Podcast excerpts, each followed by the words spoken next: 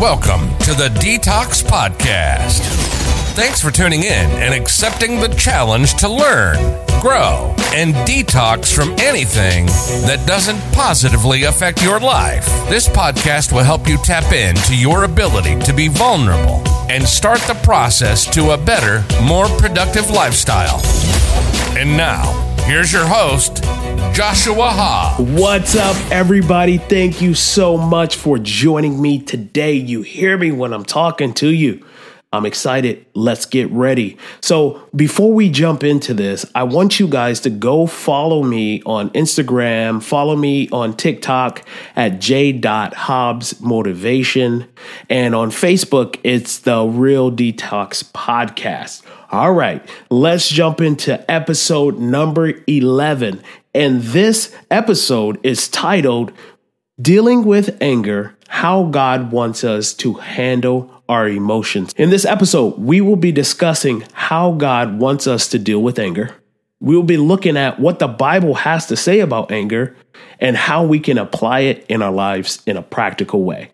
I don't want to just come on here and say, this is how God wants us to deal with anger, and then it all be about me or it all be about my situation. No, like I want to put in some scriptures. I want this to be backed up through Christ, backed up through what God's word says. So I'm going to give you some quick bullet points on what we're going to talk about. You might have heard about some of this before. You might have went through this on your own, but let's just jump into it. The definition of anger and how it differs from a righteous anger or pain the dangers of allowing anger to control us and harm us, and how it can cause harm to ourselves and others, the importance of understanding the root cause of our anger and seeking to address it, the role of forgiveness in dealing with anger, which is just extremely important to me because it was one of the things that I had to learn to understand. Practical steps we can take to manage our anger and keep it from escalating. The benefits of learning to control our anger, including improved relationships and inner peace, and then the importance of seeking help and accountability in dealing with anger issues. So, we're going to run through all of that today. I will try to do it uh, as fast as I can without being as preachy as I, I, I know I can be, but no promises right there. So, what does the Bible say about anger? The Bible actually has a lot to say about anger and how it can be a, destructive force in our lives. In Ephesians 4 26 through 27, it says, Be angry and do not sin. Do not let the sun go down on your anger and give no opportunity to the, to the devil. This passage, it teaches us that it's okay to feel anger but we must be careful not to let it turn into sin or give the devil a foothold in our lives. So let me just stop right there. Ladies and gentlemen, it's okay to feel anger. The, the Bible says that it's okay to feel anger or feel, feel angry. But what we should not do is allow ourselves to turn that anger into sin because that's when the devil knows, hey, I got him. I got her. Let's go to work, right? The Bible acknowledges that anger is a natural emotion. It's not wrong to feel it. It's important to manage our anger and not let it control us or lead us to sin. That is, that is, that is, if you don't get anything else from this, I want you to understand that verse and what I'm trying to wrap up in that. Proverbs 29 11 says, A fool gives full vent to his anger, but a wise man keeps himself under control. This verse highlights the importance of self control in regards to our anger. How many of us has Someone has said something to us and we let it rip. But not only that, afterwards, when we're reflecting to ourselves, we start remembering this passage. We start remembering this verse, and we're like, oh man, I feel terrible now because I allowed that to control me. How many times have that happened? But the next time we're put into that situation, once again, it happens again. And we allow it to control our anger. One of the things we have to remember, and if you're jotting these down, Proverbs 29 11. I'm going to read it to you again. A fool gives full vent to his anger, but a wise man keeps himself under control. Control yourself. Control what you want to do, control what you're trying to convey. Even if you're in the wrong, even if you're in the right, control yourself. Colossians 3 8 instructs us to put off anger, wrath, malice, slander, obscene talk from your mouth. This passage reminds us that our actions and words should not be motivated by anger or hatred.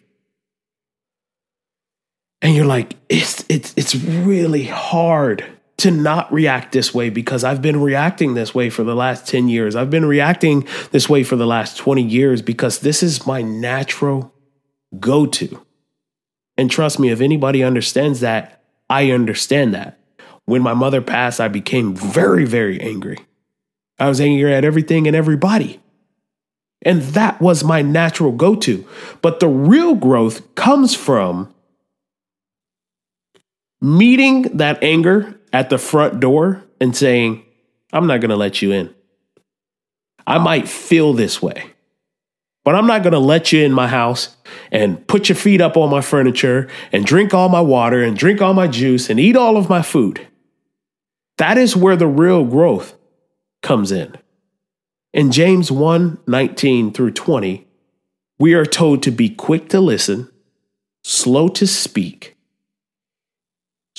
and slow to become angry, for men's anger does not produce the righteousness that God desires.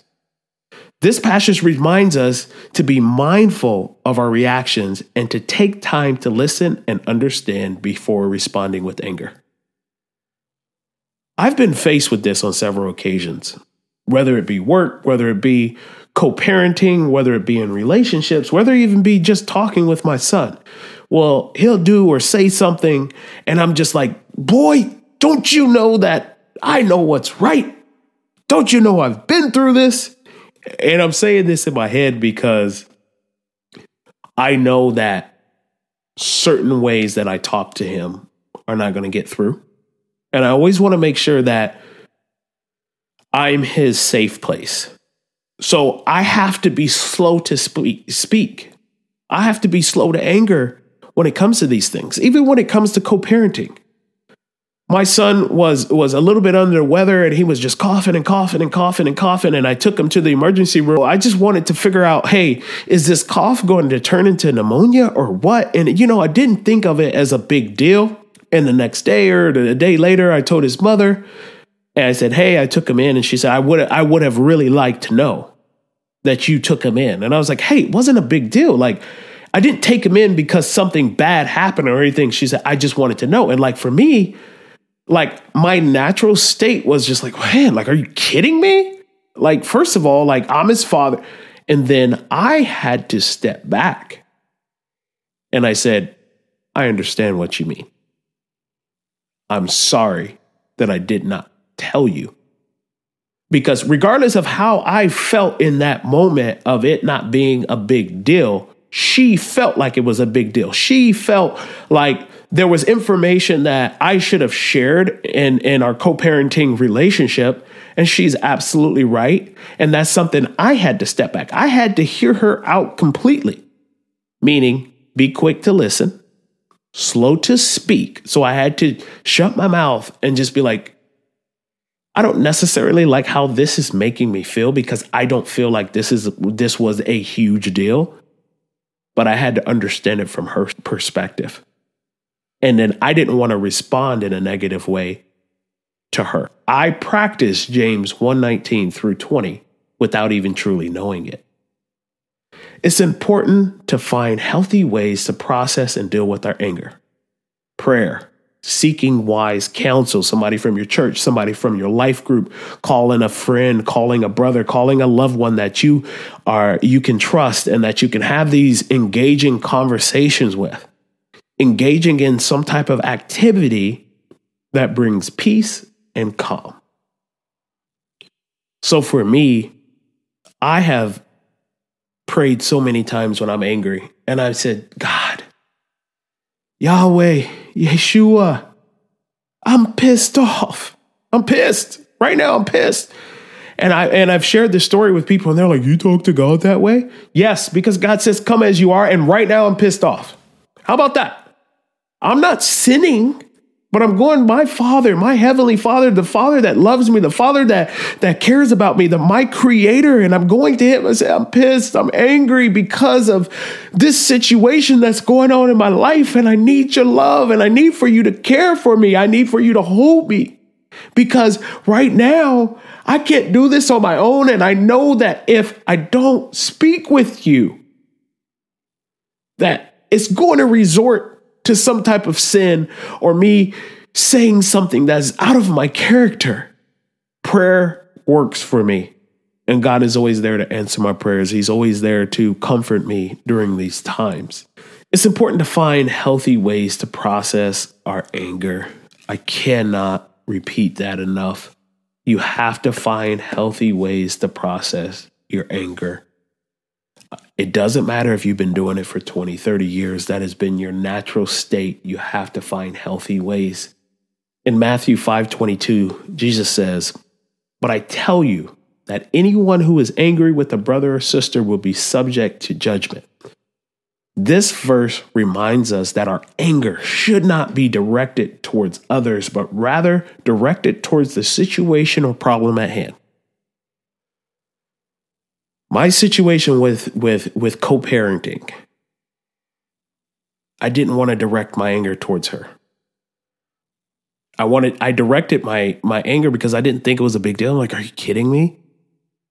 At the situation. And when I looked at the situation and then I put her feelings into perspective, that's when I had to check myself and wake up and say, okay, yeah, she has a point, bro you know what co-parenting is and, and you failed on that portion of it. Direct your anger at the problem at hand. Don't direct it at your child. Even if your child does something at school, your child is disrespectful to your teacher. What can we do better next time? Not, oh my goodness, you're so bad. I heard that. I heard that in the store the other day this this mother was with her with her son and they were trying to pick out a snack and she's like hurry up! You always take so long. And she's just fussing and fussing and fussing at him when she could have directed her anger at the situation and said hey look we need to go. And right now it's taken a really long time to pick out some snacks. Do you want me to help you? Right? Like directing it more so at the situation instead of her son because my son was with me and he was watching and I was watching and you just saw the child just feel completely defeated. And he looks up at me and said, "Dad, I'm glad you don't talk to me like that." And I was I was proud and and I felt really really good about that. But in my past, if I hadn't worked with God and worked on myself to get through some of this stuff, it wouldn't have been it, it would have been a different situation, honestly. Ultimately, the Bible encourages us to turn to God for help in managing our anger, to seek his guidance and wisdom in dealing with difficult situations. The Bible says that because the Bible knows, God knows that we cannot and we were not supposed to handle all of these difficult situations and problems of the world on our own. How can we deal with anger in a godly way? One way to deal with anger in a godly way is to practice self control. In Galatians 5:22 through 23 it says, "But the fruit of the spirit is love, joy, peace, patience, kindness, goodness, faithfulness, gentleness, self-control." When we are filled with the Holy Spirit, we can have the self control to not let our anger get the best of us. Another way of dealing with anger in a godly way is you, you got to communicate effectively. Instead of lashing out or bottling up our anger, we can use it as an opportunity to have a healthy conversations with the person or situation that's causing us frustration. This can involve expressing our feelings in a respectful manner and actively listening to the other person's perspective. I know it's hard. I know this sounds like a lot of work, and I'm not to lie to you. It is. it is a lot of work. It's a ton of work, but it's worth it because it helps relationships, it mends relationships. It can be helpful to take some time to reflect on the root causes of our anger? Is it something deeper? Do we need to address something that happened in our past? Do we have some past hurt? Do we have some insecurities that are bubbling up? Take a step back, examine your emotions. We can better understand why we're feeling angry and find more constructive ways to deal with it Listen. Another important aspect of dealing with anger in a godly way is seeking forgiveness and resolution.